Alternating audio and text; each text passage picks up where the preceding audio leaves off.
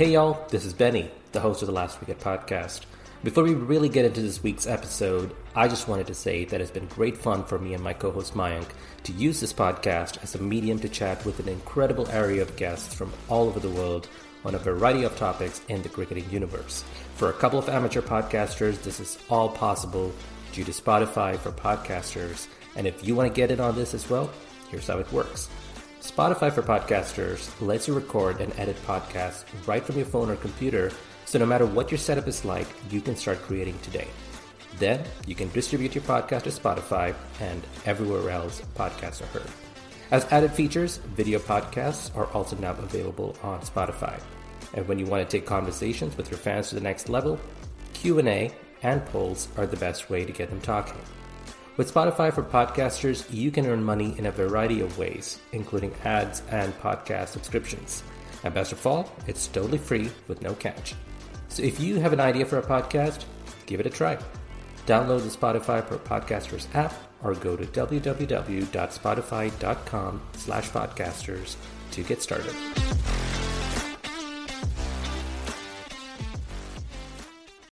He hits back. He hits two back. He's done it. Sharma has done it. And the Admiralians. Hello and welcome to The Last Wicket, a cricket podcast that will never raise your hopes with a come-from-behind win and bring it all crashing down with a seventy-eight all-out. I'm your host, Benny, and this week, me and co-host Mayank will be speaking with someone the Guinness Book of World Records considers the world's biggest sports fan. Kieran Blake, more popularly known as Beefy Blake, is an Australian radio show host who has played all manner of sports at a professional level in his lifetime, including cricket. Having an insatiable taste for sports since his early childhood, Beefy has attended tens of thousands of sporting events across the world at some of the most famous stadia on the planet, including the Olympics, the Commonwealth Games, World Cups, and world title fights. So great is his passion for sport that twice he has been crazy enough to fly from Australia to the U K for a mere twenty-four hours to see his beloved Newport County play at Wembley Stadium. Most prominently, he created three hundred sixty-five Days of Sport, an initiative that saw Beefy watch three hundred six different sports in the course of three hundred sixty-five days. He's here to talk about all of that, including his thoughts on the current state of Australian cricket and how playing sports can impact other areas of your life. Without any further ado, here's Beefy.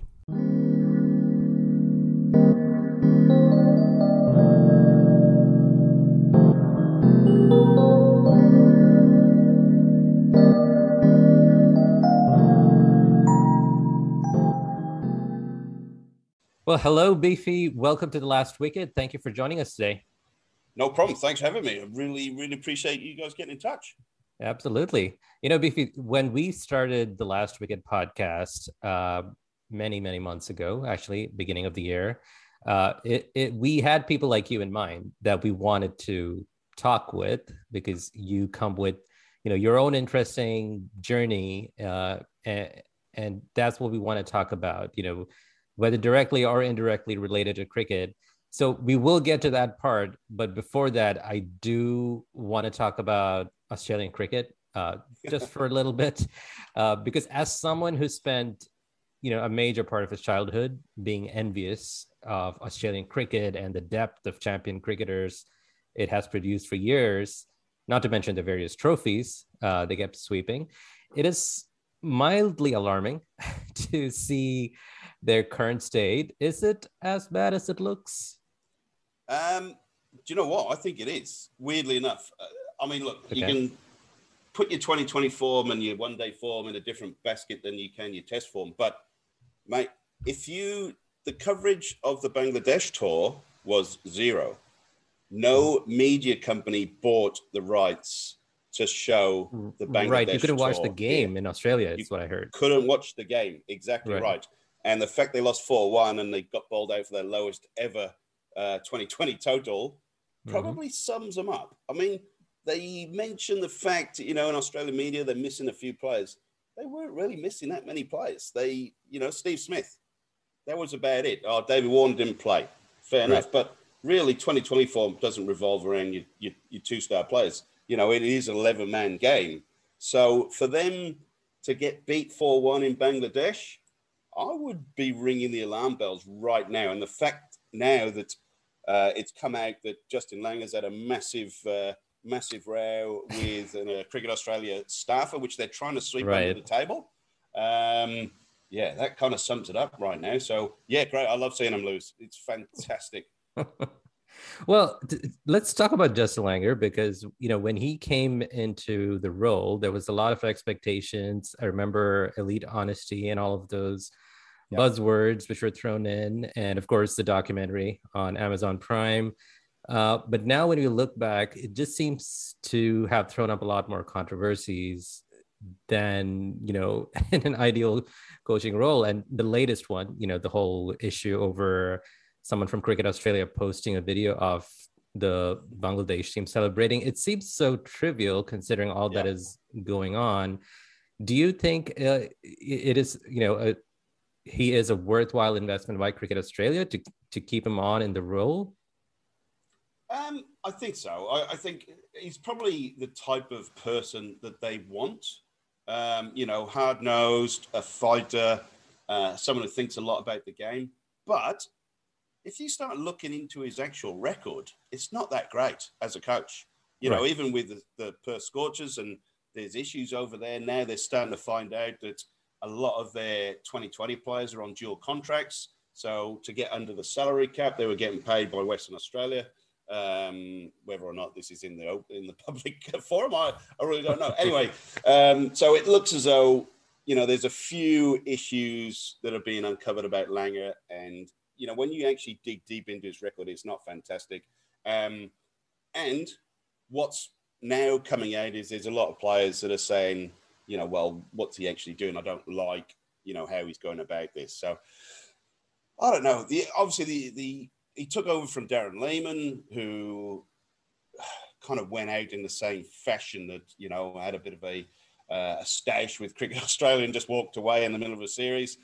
Um, so it's it's not all sweetness and light. I think the Australian cricket is now coming to a point where the the after after effects of the Steve Waugh mental disintegration push mm. is now starting to fall away, and the fact that Australia have been so good for so long and so aggressive on the field uh, and playing a form of cricket which kind of doesn't suit world cricket anymore. Because the fact is, you know, they've been abusing people for years and years and years on the field, and are now getting called out with it, called out on it because of stump mics, social media, uh, and everything else.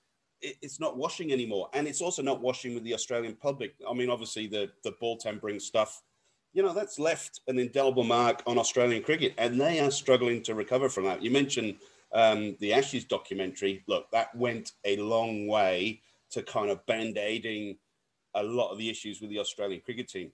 But it only takes a few losses here and there right. for them to all of a sudden come falling down again. So it, mm-hmm. it's a fragile place, Australian cricket right now, but you can't deny that they haven't got tons and tons of talent sitting there waiting to play, because they, they really have. Although, you know, they're, they're struggling a little bit. But I, I know that you, uh, you mentioned about the possibility of Steve Smith coming back to captain, you know, when Tim Paine decides he doesn't want to do it anymore. I'm not sure that will wash the Australian public anymore, as much as uh, people love Steve Smith. I mean, they just really, they don't really care who's captain, to be completely honest, as long as they're winning. And that's that's part of the problem with Australian cricket, because they kind of think they can get away with everything as long as they keep winning. But but isn't that, a, but wouldn't well, you say that is an issue where, like, if, if you, so for example, for years, we knew who the leader is, you know, for, of the Australian team. We had yeah. Ricky Ponting, Michael Clark, Steve Smith. Now, when you look at the Australian team, at one point it's Tim Paine in, uh, in the tests. And then in the limited overs, it's anyone from Aaron Finch to Matthew Wade to uh, Alex Carey. It's, it's, we don't know who's the captain yeah. at any given time, you know? So I think how, with, With Finch getting injured, I think I think they've kind of put their eggs in, in the limited over basket with Finch. Um, okay.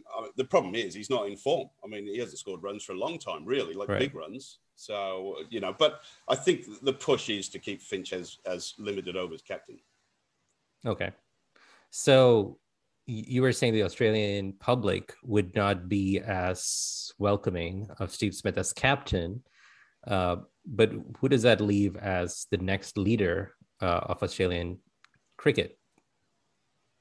That's a bloody good question. It really is. I think, I genuinely think Pat Cummins, weirdly I enough. Was, yes, I'm, I'm, that, I'm a big was, fan of Pat Cummins. That was the name on my mind as well. I, I think he was anyways vice captain um, uh, during the Test series. So I, I feel like, yeah, there's there's definitely a succession there that's yeah. likely. But I think right now it seems like Tim Paine still continues to have enough support that it's it's not a not a problem.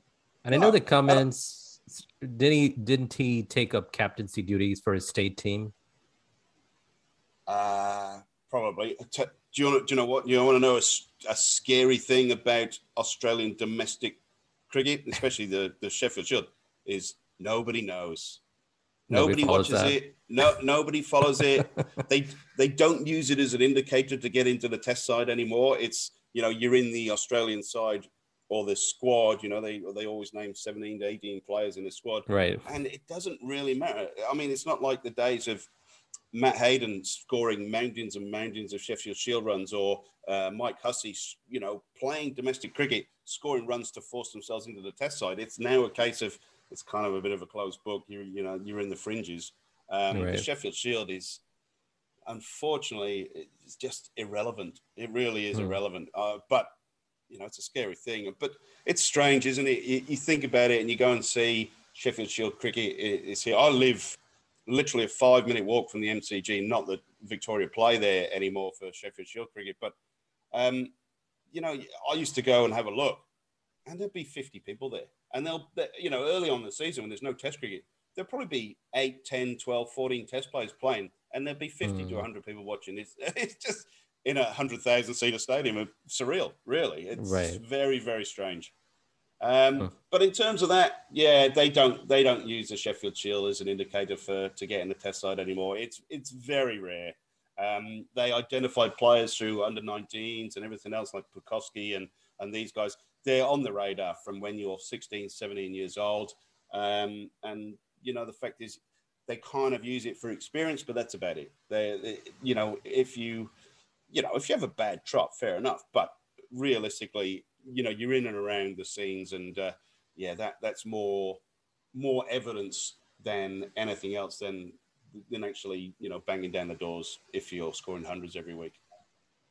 And I think that's that's a great point, because I feel like that's similar with the T twenty team that lost in Bangladesh, where yes, some players were not available and all of that, but there were still some questionable selection. So, and, and I feel like I've heard that quite a lot, where people are saying, hey, it's not just about the head coach, and sure, like not having the right environment matters, but at the end of the day, Australia is consistently not selecting the best people. And I, I remember that argument even in the twenty eighteen Border Gavaskar Trophy, when, you know, in Smith and Warner's absence, we saw Marsh Brothers, we saw Peter Hanscom, and, and many of them, many people thought that, you know, those were not the players who should have been in, in those places um, in their absence. So it seems like it's a mix of selection issues as well as, you know, um, obviously some people being not available, followed by the coach not really having a great record. So it's a, it's a mix, right? Yeah, you can throw Joe Burns in that in that uh, pot as well, because, you know, he got called back last year to to bat at the top order because, you know, he played a bit of Test cricket. You know, his record wasn't fantastic, and yet they still put him back in the side. Um, but it's interesting you say that about the coach. I did hear a, an interview with Langer just before the Bangladesh tour about how Dan Christian was ringing him nearly every day to make sure that he was still in the twenty twenty mix. So, right. you know, Dan Christian's it's a good twenty twenty player, but should he be in the Australian squad? You know, he's late thirties. You know, probably not. But the fact that he hasn't, you know, he can get in Langer's ear and then all of a sudden he's in the side. And I think he played four out of the five twenty twenties over there. And yet, like you say, I don't think he's probably a first choice. I mean, he's a, he's a decent all-rounder, but I, I'm pretty, there are other players that, that shine in the Big Bash that probably should be there ahead of Dan Christian, that's for sure. You know, with the Big Bash throwing up a lot of, uh, you know, interesting games from time to time, Uh, do you think that they should be producing more top-class T twenty cricketers for Australia? With with a foundation like the Big Bash, of course. You know, it's on T V every night here for about six weeks. Um, yeah, they should be. Um, but I think it's an ever-moving feast, isn't it, twenty twenty cricket? There are p- players that come into form, come out of form, have good good weeks, bad weeks. Uh, the, the top players do shine effectively. But at the end of the day, you know, let's face it, nobody really cares who wins at twenty twenty. It's great in the moment. You know, right. I think it's probably different from you guys. If you're massive I P L fans and you've got a team in the I P L, perhaps that's a little bit different. But, you know, you know, I've followed cricket all my life. And twenty twenty, realistically, if it's the Big Bash or the Vitality Blast or, you know, Canadian League, Caribbean League, Bangladesh Premier League, uh, Pakistani Super League, there's all these leagues going on. At the end of the day, I don't think anyone really cares who wins. I, it's it's just my goes by in a blur. Yeah, you know, it's all it's good in the moment, but at the end of the day, do I care if the Melbourne Stars win the Big Bash? No, I think it's it's different. Do I care if if you know um, Queensland or Perth Scorchers win? No, it doesn't really matter. At the end of the day, you're not wholly and solely invested in these teams. It is an entertainment product. It's not. It's not like English football where, mm. you know, that is your passion. You are one hundred percent, you want, you know, you live and die by the sword. You know, twenty twenty cricket is one of these things. It's, I, I'd even go as far to say, even in the international game, you know, I, I couldn't tell you who's won the last few twenty twenty World Cups. You know, right. I really can't. And, and yet, you know, I will watch probably one hundred, one hundred fifty days of cricket in a year. Um, you know, I know England won it once. Probably two thousand seven or something, but really, I don't really know. And it's not ingrained in my personality about twenty twenty cricket and who wins on a regular basis in, in world cricket. I, it, like I said, I think it's an in-the-moment thing. I don't think I'm wholly and solely invested in it. And yet, you know, we, we just off air, we mentioned about the Olympics, and twenty twenty is probably going to come into the Olympic reckoning. Um, It's the way forward. Uh, I know, you know, in the U K right now, the one hundred. Is mm-hmm. it a good idea? Um, I'm still not sold on it. I think it's got some good ideas, but do they need another another tournament? Yes, because they're trying to get it on free-to-air T V. They want to push kids into playing. They want to make it a bit more entertaining and a bit more uh, accessible for women especially. But, uh, you know, they have to find a right balance. I don't know if you saw, there was a great interview with Michael Atherton a couple of days ago about, you know, players not playing cricket because of the fact that they're playing uh, fifty over cricket, they're playing Vitality Blast, and they're playing the one hundred all at the same time. But there's no first class, there's no long form cricket going on right now. So you've right. got players like Butler, Bairstow, um, Curran, I think there was one more, who haven't played first class cricket since February. How can you play? How can you put a test team out with three players that haven't played red ball cricket in five, six months? Oh, you just, oh, unbelievable. So they've got to get themselves sorted out. But, I mean, twenty twenty cricket, I mean, it is the way forward. If you if you want mass participation, and I know you guys are in the States, unfortunately, or unfortunately, I don't know whether that's a good choice of words, yeah, it is the way forward because it's short form, it's quick. Yeah, and probably going back to my point, results don't really matter. Right. I, I think it all depends on the audience. Like, I think in the U S, T twenty cricket would really go well. Like, if it was yeah. marketed well, like, the audience would lap it up.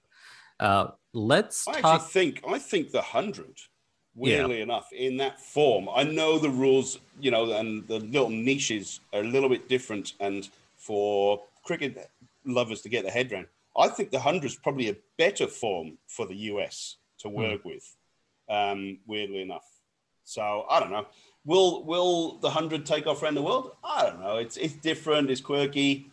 I like it. I don't mind it because the one thing that gets me about world cricket, and probably the same for everyone, is overrates. The game has yeah. to be speeded up. It just has right. to be speeded up. You know, you have to take things to the next level, and how they do that across the board. So with the one hundred, you've got sixty-five minutes to bowl your overs. Otherwise, there's penalties.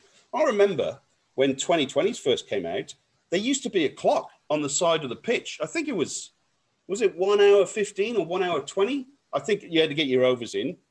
Now games are taking four hours for twenty twenty cricket. That's just because nobody uh, followed it. You know, they just, you know, got away with it. They just decided there's no point in having this yeah. anymore.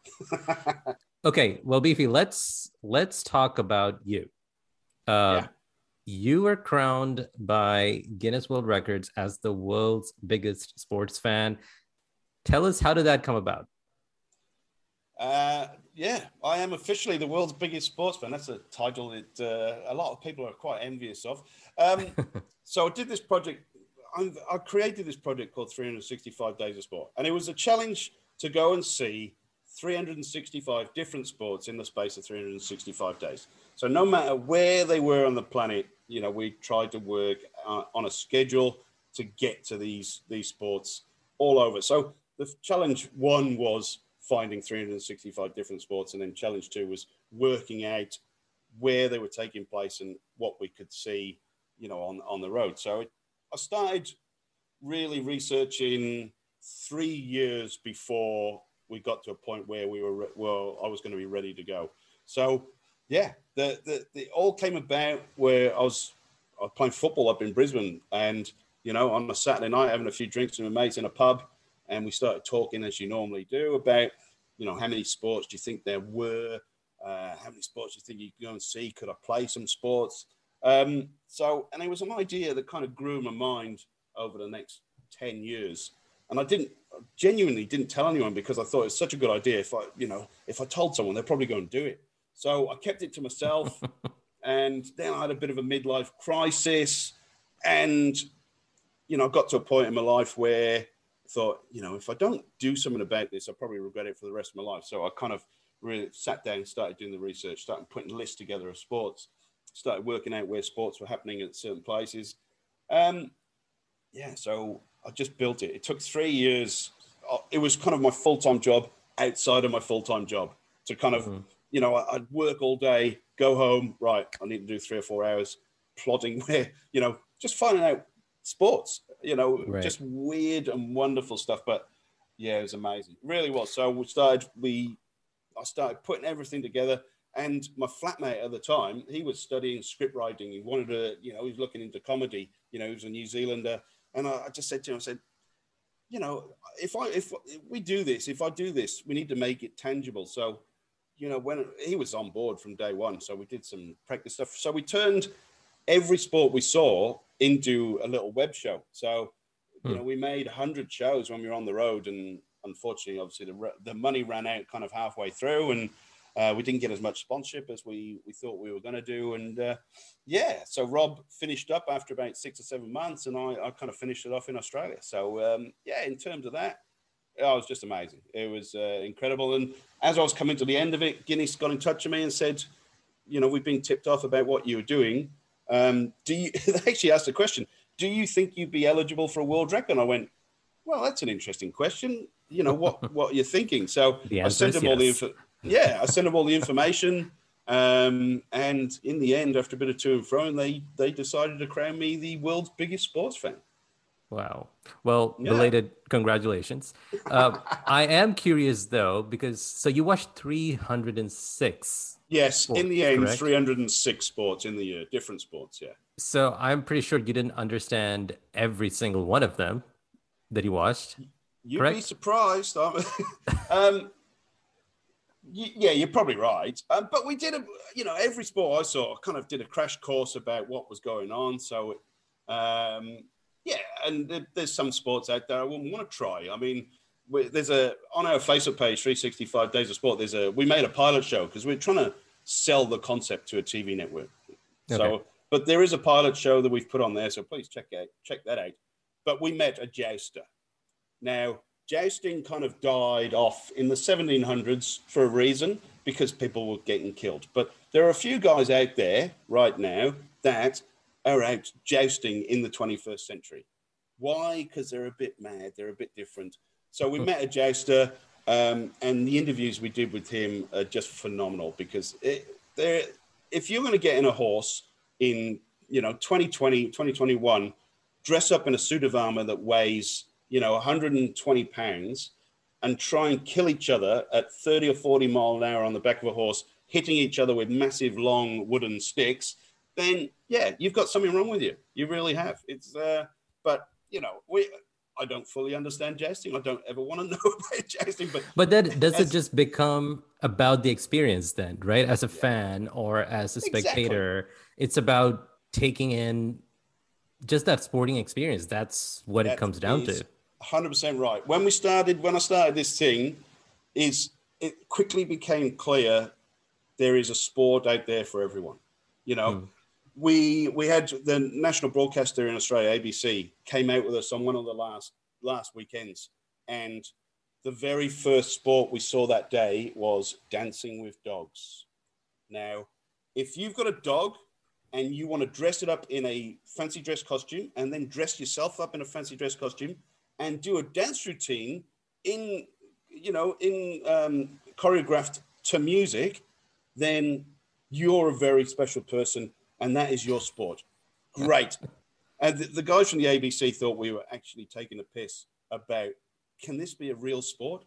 Yeah, there's a real sport. There's a world championships in Stuttgart every two years for wow. dancing with dogs. So yeah, there is sports out there that require the same amount of commitment and passion as if you were playing test cricket. Uh, you know, it, they just live, you know, that side of things. And I want to see that uh, in the Olympics. That would be fun. Uh, I'm not sure you do. Um, but look, in terms of that, you know, we saw the weird, the wonderful, the social, uh, you know, the, the cultural, culturally appropriate, inappropriate sports or appropriate sports. Um, but, you know, we went to the, the Eskimo Olympics in Greenland. Now, the sports that they play at the Eskimo Olympics are all derived from living on the land. So there's a sport called snow snake where it is, you know, you throw a javelin along the ice. So instead of throwing up in the air, you throw it along the surface of the ice. Now, how that sport came about is if you're living on the on the land above the Arctic Circle, what you do is if to, to feed yourself in times of it, trouble, um, you cut a hole in the ice, you bang on the ice, and the seals look for the hole and they poke their head up out of the hole in the ice to see what's going on. So then you get your javelin and whoosh, straight through the seal. So that's how you live, you know. So that's how that sport got derived. It's all about living on the land and surviving. Um, they've got a, they've got a sport called um, stick pull. Sounds, you know, pretty normal. But you stand shoulder to shoulder with someone else that you face two different ways. They've got a rolling pin that they cover with lard, so to speak. So the idea is you stand shoulder to shoulder, you've got to pull, you keep your arms straight, you've got to pull the rolling pin out of the other guy's hand, right? And what that mimics is when the ice is melting and there's a few streams going on and the, the streams are quite shallow, is how you catch fish by hand. So the idea is you go in and you grab the fish and pull it out of the water. So that stick pull mimics how you pull slippery fish out of the pool, out of the, out of the water so you can eat. So... But like that absolutely amazes me, the fact that you can, there is sports derived from, you know, ancient history. Uh, and it's just, people are so passionate about doing these things. Oh, I've got to, actually, talking about the Eskimo Olympics, they do a sport called finger pull.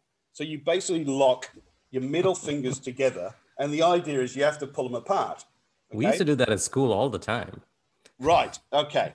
The Greenland Prime Minister...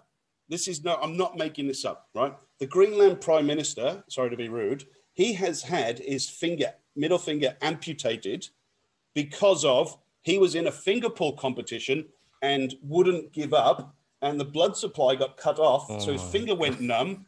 So he's the guy you want as Prime Minister, isn't he? Yeah. He is, he is fully committed to his art. So I yeah, would vote the for Greenland, him. Yeah. Yeah.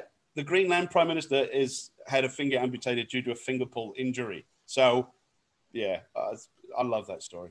So basically anybody can invent a sport is what I'm getting from all of this. There's no I, bar. I genuinely think now the world is is is geared up for hybrid sports. So uh-huh. things you do while doing something else. Segway polo, that's a big thing. You know, you fly around on a Segway and you play polo at the same time.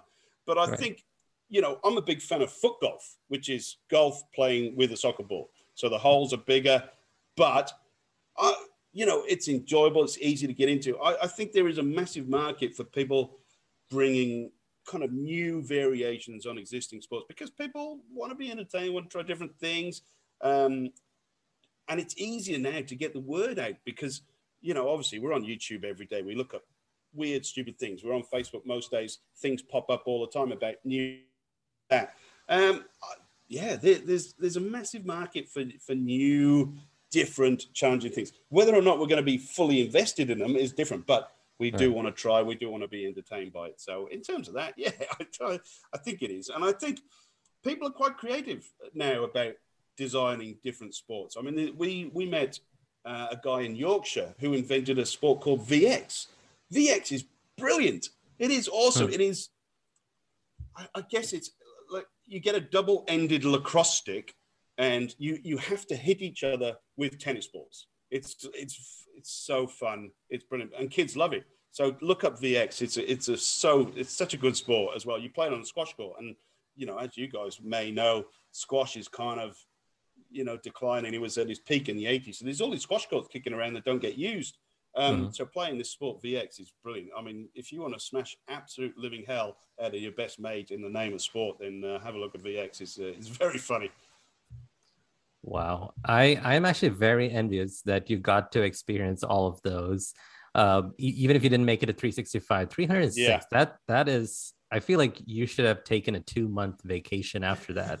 if you, if you did not, um, so that is actually very inspiring. That uh, yeah. Congratulations to you for accomplishing that. Um, I think we. Uh, I think I've done the uh, the. I think in the end, I think we did. A, or I did about four hundred thousand kilometers, wow. And most of that was in the first seven months. I think it was one hundred and twenty-one flights. Uh, we went through thirty-one different countries, um, but it was mad. Like we, I tell you. This is like a a one week span where we went to, we flew to New York, went to a pool tournament in upstate New York, went to an N H L game in New York at Madison Square Garden the next day, flew to Japan via China for, for sumo wrestling, um, went back to the States two days later, um, no, went to Mexico via the States for a kite surfing tournament. We were in Mexico for like fourteen hours. Mm-hmm. Flew to Florida via Dallas, you know, on the way back, went to see um, Jack Russell race, terrier racing, monster trucks and flag football all in the same day. That night, flew to Atlanta for an indoor lacrosse league game. So in the space of six days, we did, you know, twenty-five thousand miles. Um, and saw eight sports in three countries or four countries, including China with a stop off. But, oh, mate, that, I mean, that was what our life was like. And yeah, we were trying to make shows about the sports we saw to keep the whole thing going. So right. yeah, it took the, it took its toll in the end. And when we realized, you know, the money was running out, it was, uh, unfortunately, it was a bit of a, yeah. Oh, it's, yeah. You did earn your stripes as the world's biggest sports fan. Yeah. Um, So congratulations on that. Now you have, well, this is still a cricket podcast. So let's talk about, let's talk some cricket. You yeah. did, you know, before you, you know, you had this dream to follow all these sport, uh, you know, sporting events across three sixty-five days. You played a fair amount of sports early, earlier in your life. Yeah. And, you know, we don't really have enough time to go into all of that. So let's, let's focus on the cricket. Uh, what, Talk to us a little bit about your journey in cricket, and, and in particular, you know, uh, you had a couple of memorable games that I'm very curious about. One is for Wales, uh, yeah. and the other in a club game for Helensvale. Helensvale, yeah, definitely. Um, oh, we'll, we'll cover the Helensvale. So, uh, look, I played cricket. I played my first game of senior cricket when I was ten or eleven years old. Played with my dad. Um, So every, my dad was captain of a, like a very, very lower grade team. Uh, so I always took my kit just in case somebody didn't turn up. You know, I made right. my debut when I was, I think I was ten. It might've been eleven. I don't know. He got out for naught that day. He used to open the batting. I batted at number eleven and I made two not out. I think the bowling was very friendly, but I was only like four foot two. Anyway, I kind of progressed through. I went to a very sports-orientated school. Um, cricket and rugby were the focuses there. I played first-team cricket since, you know, I was, I was sixteen. Um, I was a bowler more than anything. Um, played a bit of rec cricket along the way. Got picked up or got asked to to come to Glamorgan um, and train with them after playing a bit of first grade club cricket in, in Wales. Um, played against Ireland for, for you know, an under twenty-ones team. It was Irish under twenty-five team. So oh, trained with Glamorgan pre-season, ninety-three, I think. Um, I tell a story about, you know, we're there banging away in the nets. You know, I'm bowling in the fast net for, you know, a couple of hours. Obviously, at that time in Glamorgan, Viv was the overseas professional. So um, Viv's there just wandering around, not really paying too much attention, just having the time of his life. You can hear him laugh in the background every other, you know, every other sentence. So we've been bowling away for about, you know, an hour and a half and still just flogging it, flogging it. All of a sudden, Viv gets up, walks off, comes back with his pads on. So I thought, oh, yeah, this could be interesting. So we're in the fast bowling net. There's five or six of us there. So Viv calls out whoever was batting there, walks straight down the bottom end. So the guys come bowling in. He, he just stands up, and the first ball hits it on a length and just absolutely smashes it. They think, oh, this could be interesting. Next guy comes in, does exactly the same. Viv, back back foot, just carves it straight out the middle again.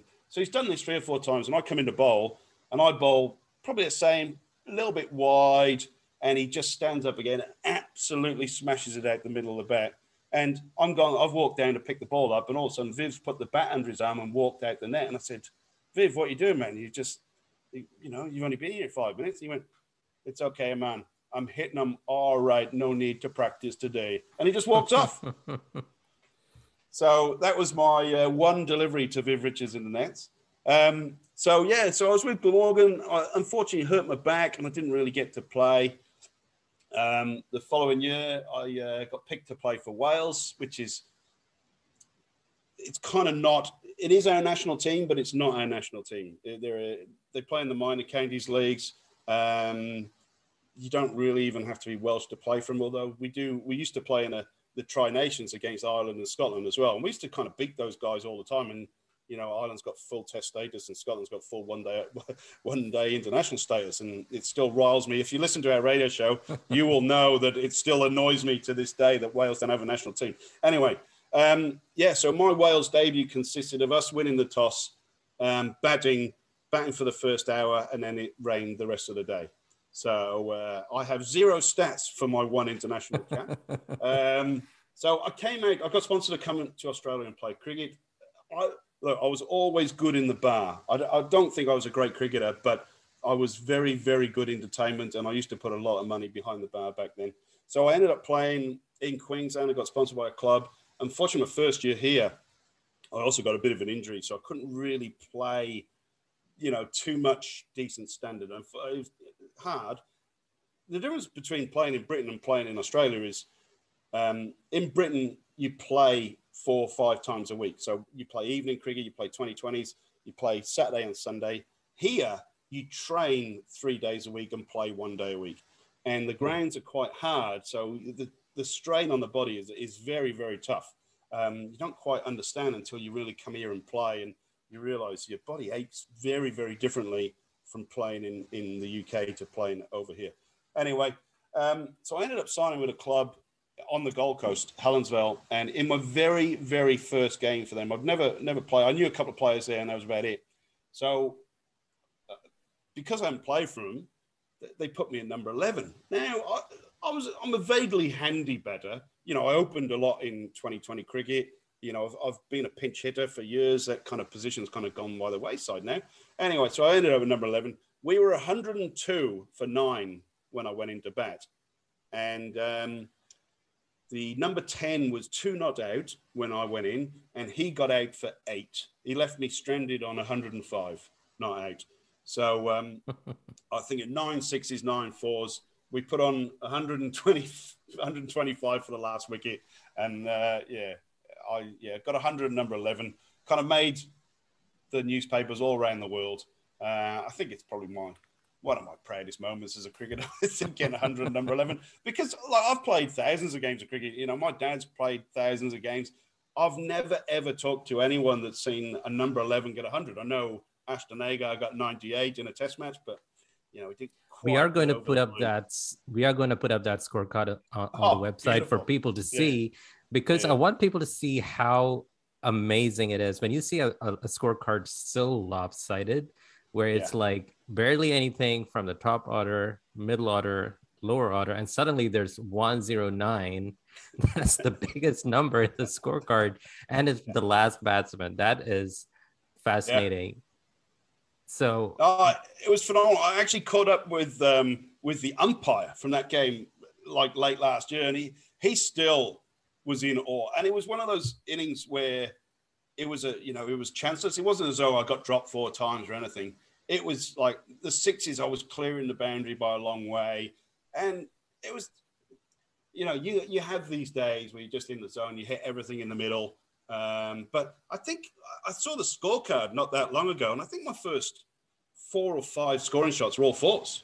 You know, and I, it was, like I said, I, you know, I've got hundreds before. I've got a double hundred before that. Um, but in terms of that, it was, yeah, one of those days. Where Did you farm a, a lot of the strike? Um, not really, no. Kind of okay. the guy, the guy number ten. He he he did really well to hold his end up because, okay. in all fairness to uh, Anthony Ramsden, he was useless. Um, you know, and he, he did he did you know he held one end up and kept it out, and yeah, it was just one of those days. It, I was going to say happens. that if you did, I was going to say that if you did farm the strike, uh, we could use your expertise for the Indian team. We could really use some help in, uh, you know, how to farm the strike when you're batting with uh, the tailenders. Yeah. Oh, yeah. You mentioned that last night. How many times did they want to try and get run out? that, that's just for entertainment. Yes. That's just course. for entertaining the fans. Yeah. yeah. No. One of those things. Um, yeah. I. Do you know what? I've said this for years as well. If you're a professional cricketer and you play cricket all day, every day, and it's your life, you should be able to bat. Really, yeah. you should be able to bat because you've got the time, you've got the resources. Really, you, be, you should be able to work on your batting. It, you, if you're a test bowler, you are that good, whether it's naturally or whether it's coached or, you know, whatever. You don't really need to train that much on your bowling. And uh, I don't know whether this, this is controversial or not, but I've said this since I was about twenty-five. You know, the bowling is one thing. Bowling's all about rhythm as well, by the way. Don't I don't care what anyone says. If you've got your run-up right, you should be able to bowl fine.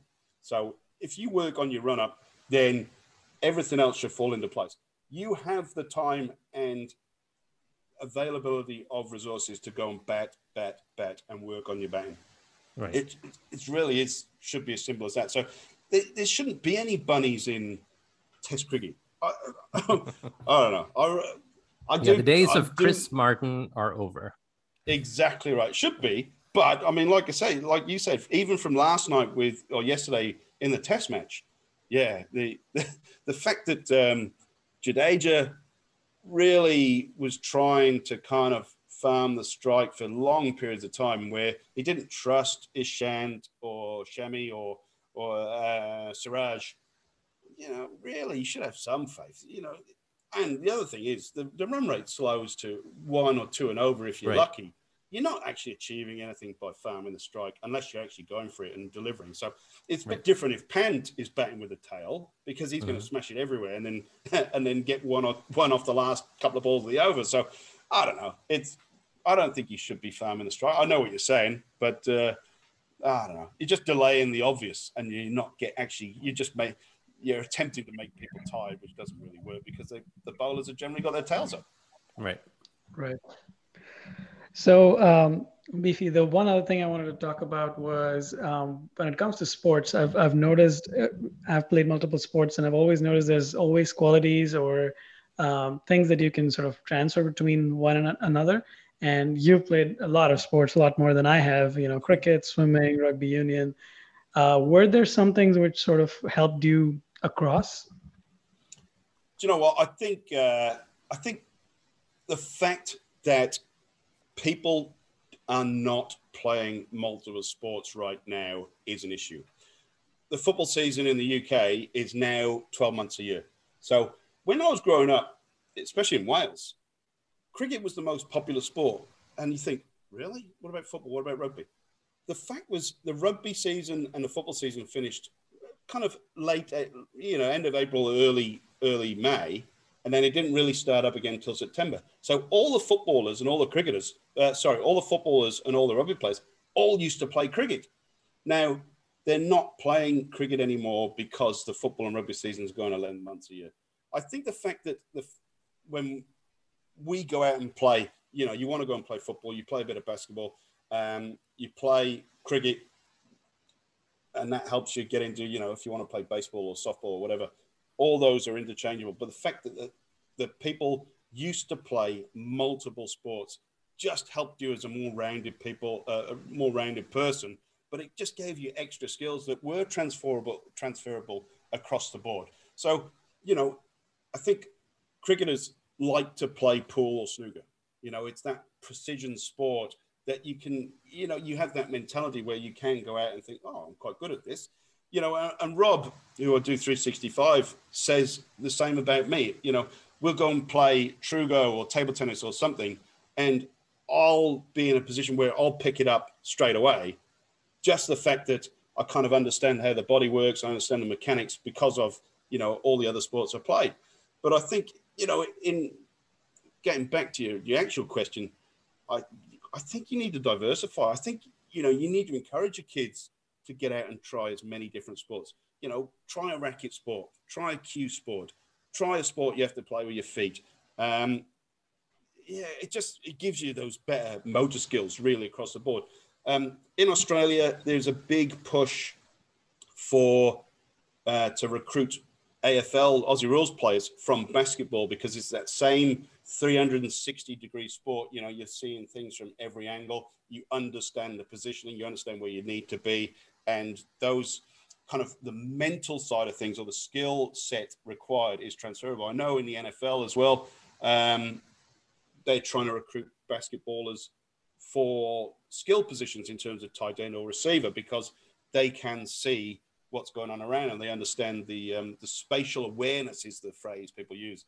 So in terms of that, I think there's a big crossover now in terms of skill set and being coached one way through an elite level to transfer across. And I think, you know, in terms right. of Aussie rules as well, you know, there is a there's a couple of Yanks, uh, sorry, a couple of Americans playing in the Aussie rules over here because of, you know, they're six foot ten. They offer some, uh, you know, a, a large body. But the fact it is a different sport in terms you have to kick the ball from basketball.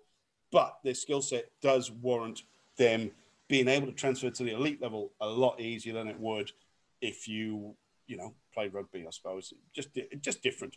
Right. Yeah, I, I think the the two things that come to my mind is I, I think you're spot on. Like there definitely are things which are transferable. And the example that comes to my mind was when I was, I took a few lessons for golf a couple of years ago. And when I was learning that and uh, the coach that we had, he was like, oh yeah, open your foot a little bit more and things like that. And I was like, this is very similar to wicket keeping. Like I, I'm a wicket keeper and it feels very similar to, you know, open your waist and move accordingly. And so it came a lot more naturally to me than it did to some of the other class. Um, I still did poorly. That's a different thing. But, uh, but I mean, that was one thing. And the other thing was also the mental aspect, as you said, um, you know, I, in cricket, especially when I'm batting and same thing with golf, just having a blank mind helps so much. And I feel like I, I would not have understood that if I had not played, you know, decent years of cricket. Um, or how, how to achieve a blank mind, even that is, you know, yeah. challenging enough. Oh, definitely. Uh, well, here's a question for you guys. I mean, you're in the States and we're talking about crossover. I know there's no money in the cricket side of things over there, but why aren't there baseballers, especially batters, why can't they make the tra- transition to cricket? I know Boomer Collins tried it. I know there's a few others looking at it right now.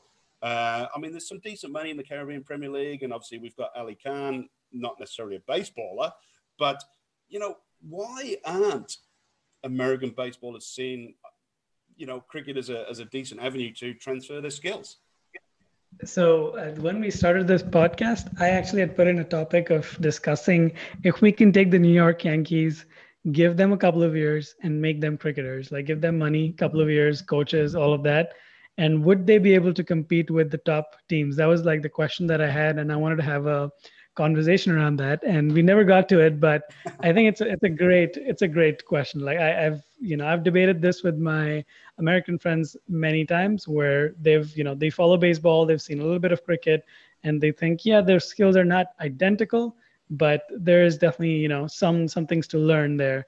And I think it would be, it, it's definitely possible. I think I, the way you started your question, I think you kind of answered it there. There's no money in cricket. Like there, yeah. Nobody knows cricket and there's no money.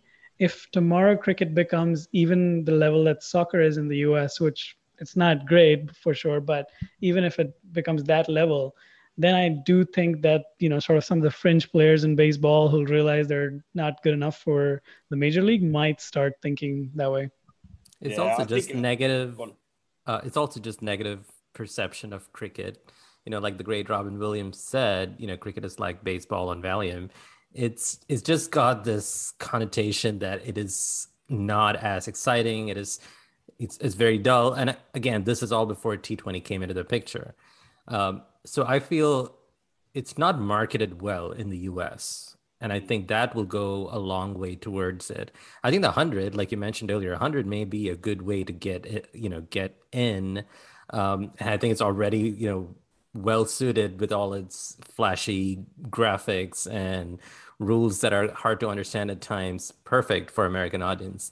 Um, so I think if it's marketed well, and you know, once once people more people are aware of cricket and its idiosyncrasies, then we can make the push to like attract baseball players to it. You know, whoever is interested in making that switch. But there's just so much more that needs to be done before we get to that stage. I think what you said earlier is about if if if it's ever going to be successful in the States, it has to become a college sport, and I think. That's the, that's the biggest barrier because facilities, coaches. I mean, that's the other thing. Coaches, you need mm-hmm. people out there to administer, coach, um, develop, recruit. I mean, that, there's, a, there's a huge, like you like you said, there's a huge number of barriers that need to be addressed before we you can even make that next step. But when you, if you've got people like Mike Trout signing five hundred million dollars contracts, then yeah, the, the attraction is probably not going to be to play cricket over baseball in terms of money. The money's always going to be there. It, you know, that's it's a huge aspect. You know, it's you're right, exactly right in what you say. But uh, yeah, well, I mean, let's just let's just hope that it, you know, it gets you to the Olympics, and all of a sudden, it's a whole set of eyes become, you know, part and parcel of the American, you know, sports. Um, platform because, you know, in terms of, of of how that gets perceived, if it's not on T V or, you know, when I was living in Texas, um, me and a couple other guys used to have to go to a hotel, the Radisson in Denton. Ha- you know, we had to be in the in the pub, in the hotel bar there. We had to get them to move the satellite dish to a certain um, certain angle so they could we could get the transmission from from the Caribbean so we could watch England versus the West Indies. Um, but, you know, uh, look, it's a lot more accessible now, but back then it was a real, real struggle to get cricket on the T V in the States. You never believe this as well. The test match that me and a couple other guys got the satellite dish moved to go and watch was the Brian Lara four hundred, or actually the three seventy-five.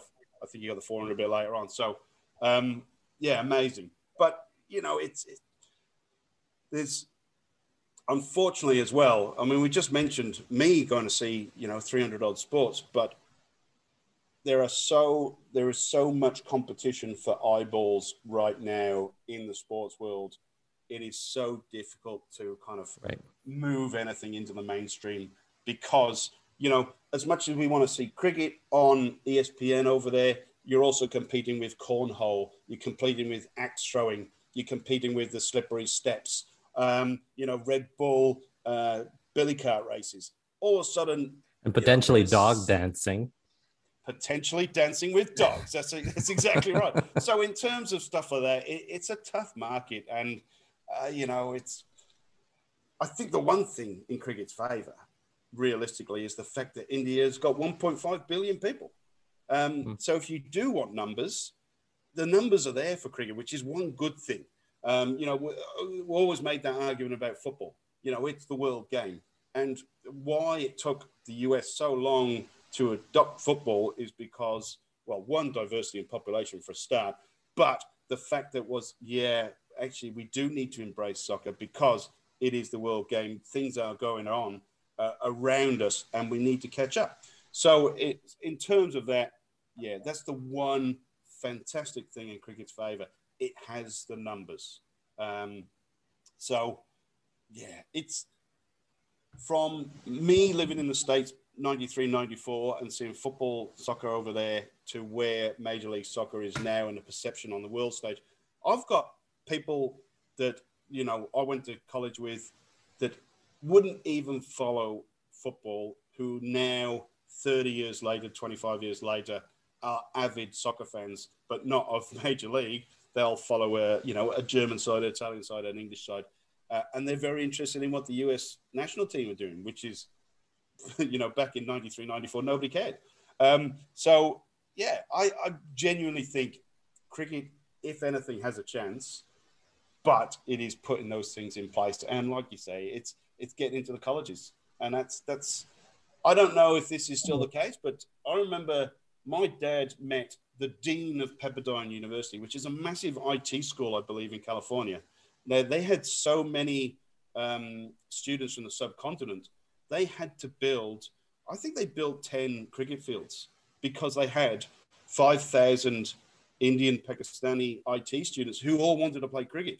So they actually had an internal cricket league, and I'm pretty sure it was Pepperdine University. So um, it's there. The, the need, if the need's there, the want will be there, and if the Americans want to make it happen, they can make it happen. It's simple as that. But I think you're right. The colleges need to embrace it.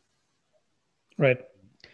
I think the one other thing that comes to mind, especially, you know, when I'm talking to somebody who's watched three hundred sports is how, how, you know, and, and I've always felt this, and I'm, I think you'll agree, but how sports really helps you succeed in life.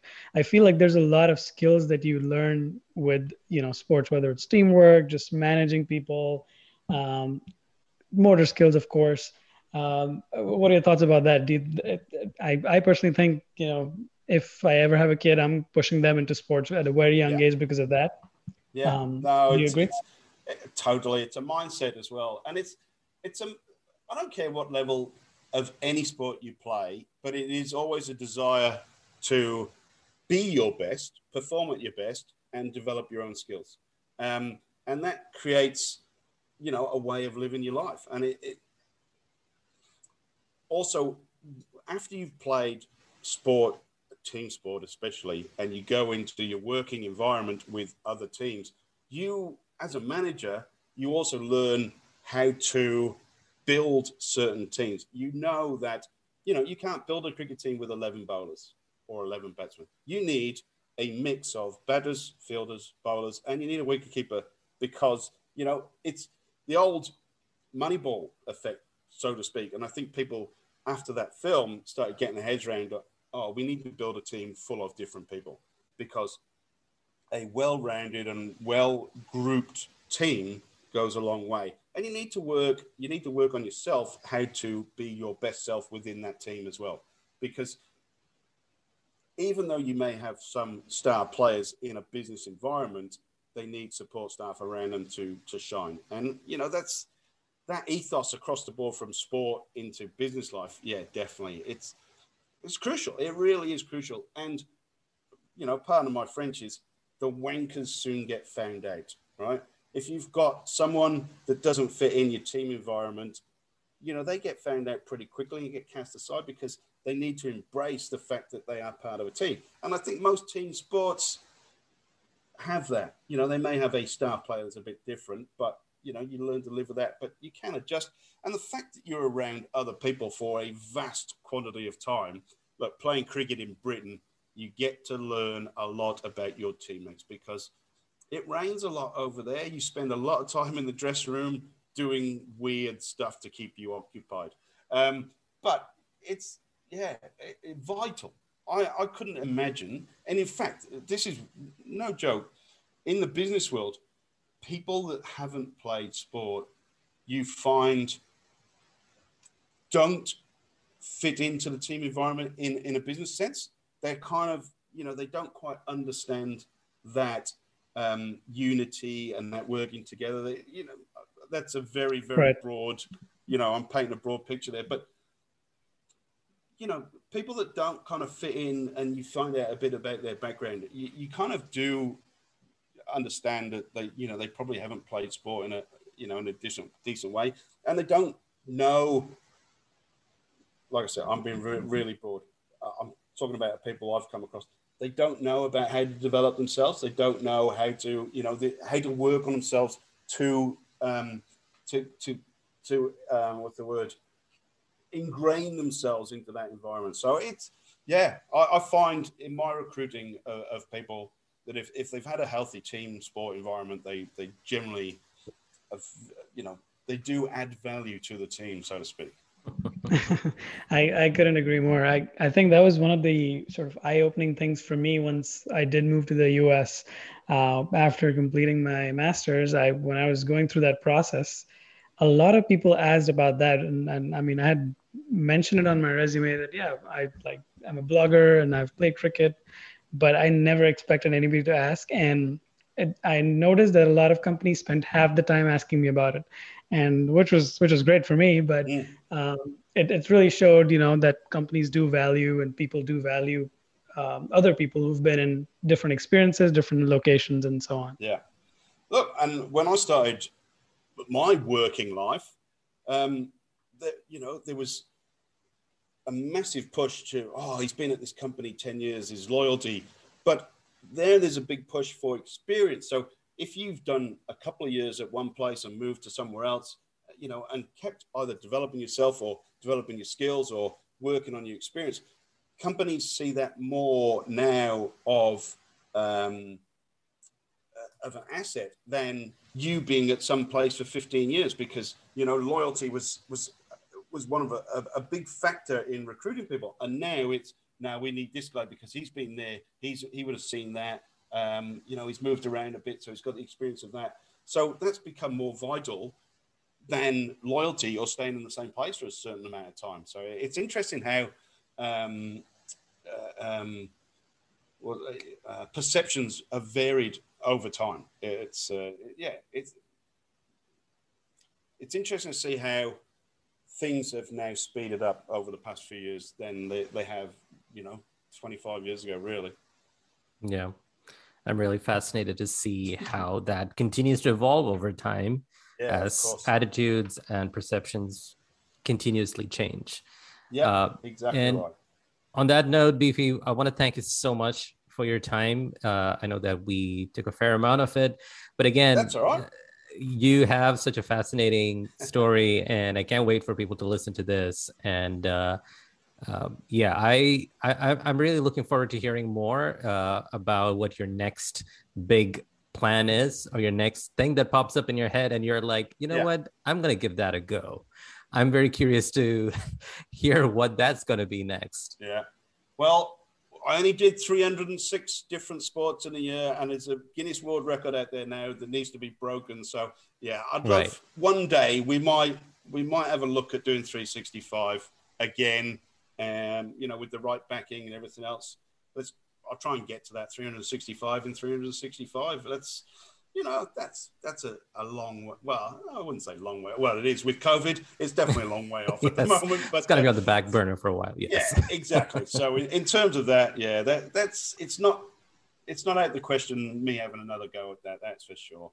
But uh, yeah, no, we're still doing the radio show, three sixty-five Days of Sport. Me and Rob still do a radio show off the back of that. It's. Uh, It's quite funny, but um, yeah, who knows? Who knows? We'll, something weird and wacky will come up, that's for sure.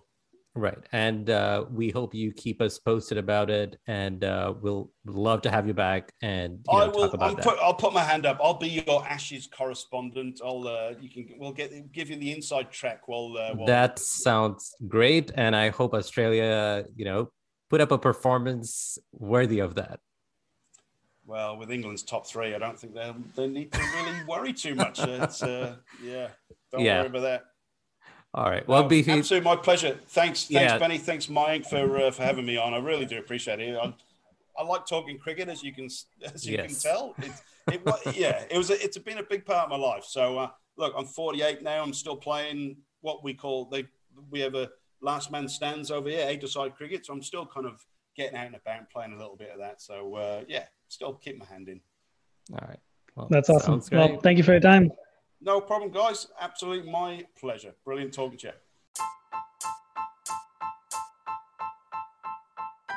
you. Well, that's it for this episode of The Last Wicket. Thanks again to Beefy for joining us, and do check out our show notes for links to all his social media handles, as well as information about three sixty-five Days of Sport. Meanwhile, if you enjoyed this conversation, do rate and subscribe to this podcast to be notified of new episodes. Follow us on your social media feeds, and leave us a voice message if you would like to share your thoughts with us. If you can, please do us a favor and answer the survey about our podcast that is linked in the show notes. Thank you for listening, and from all of us here at The Last Wicket, stay safe and stay healthy.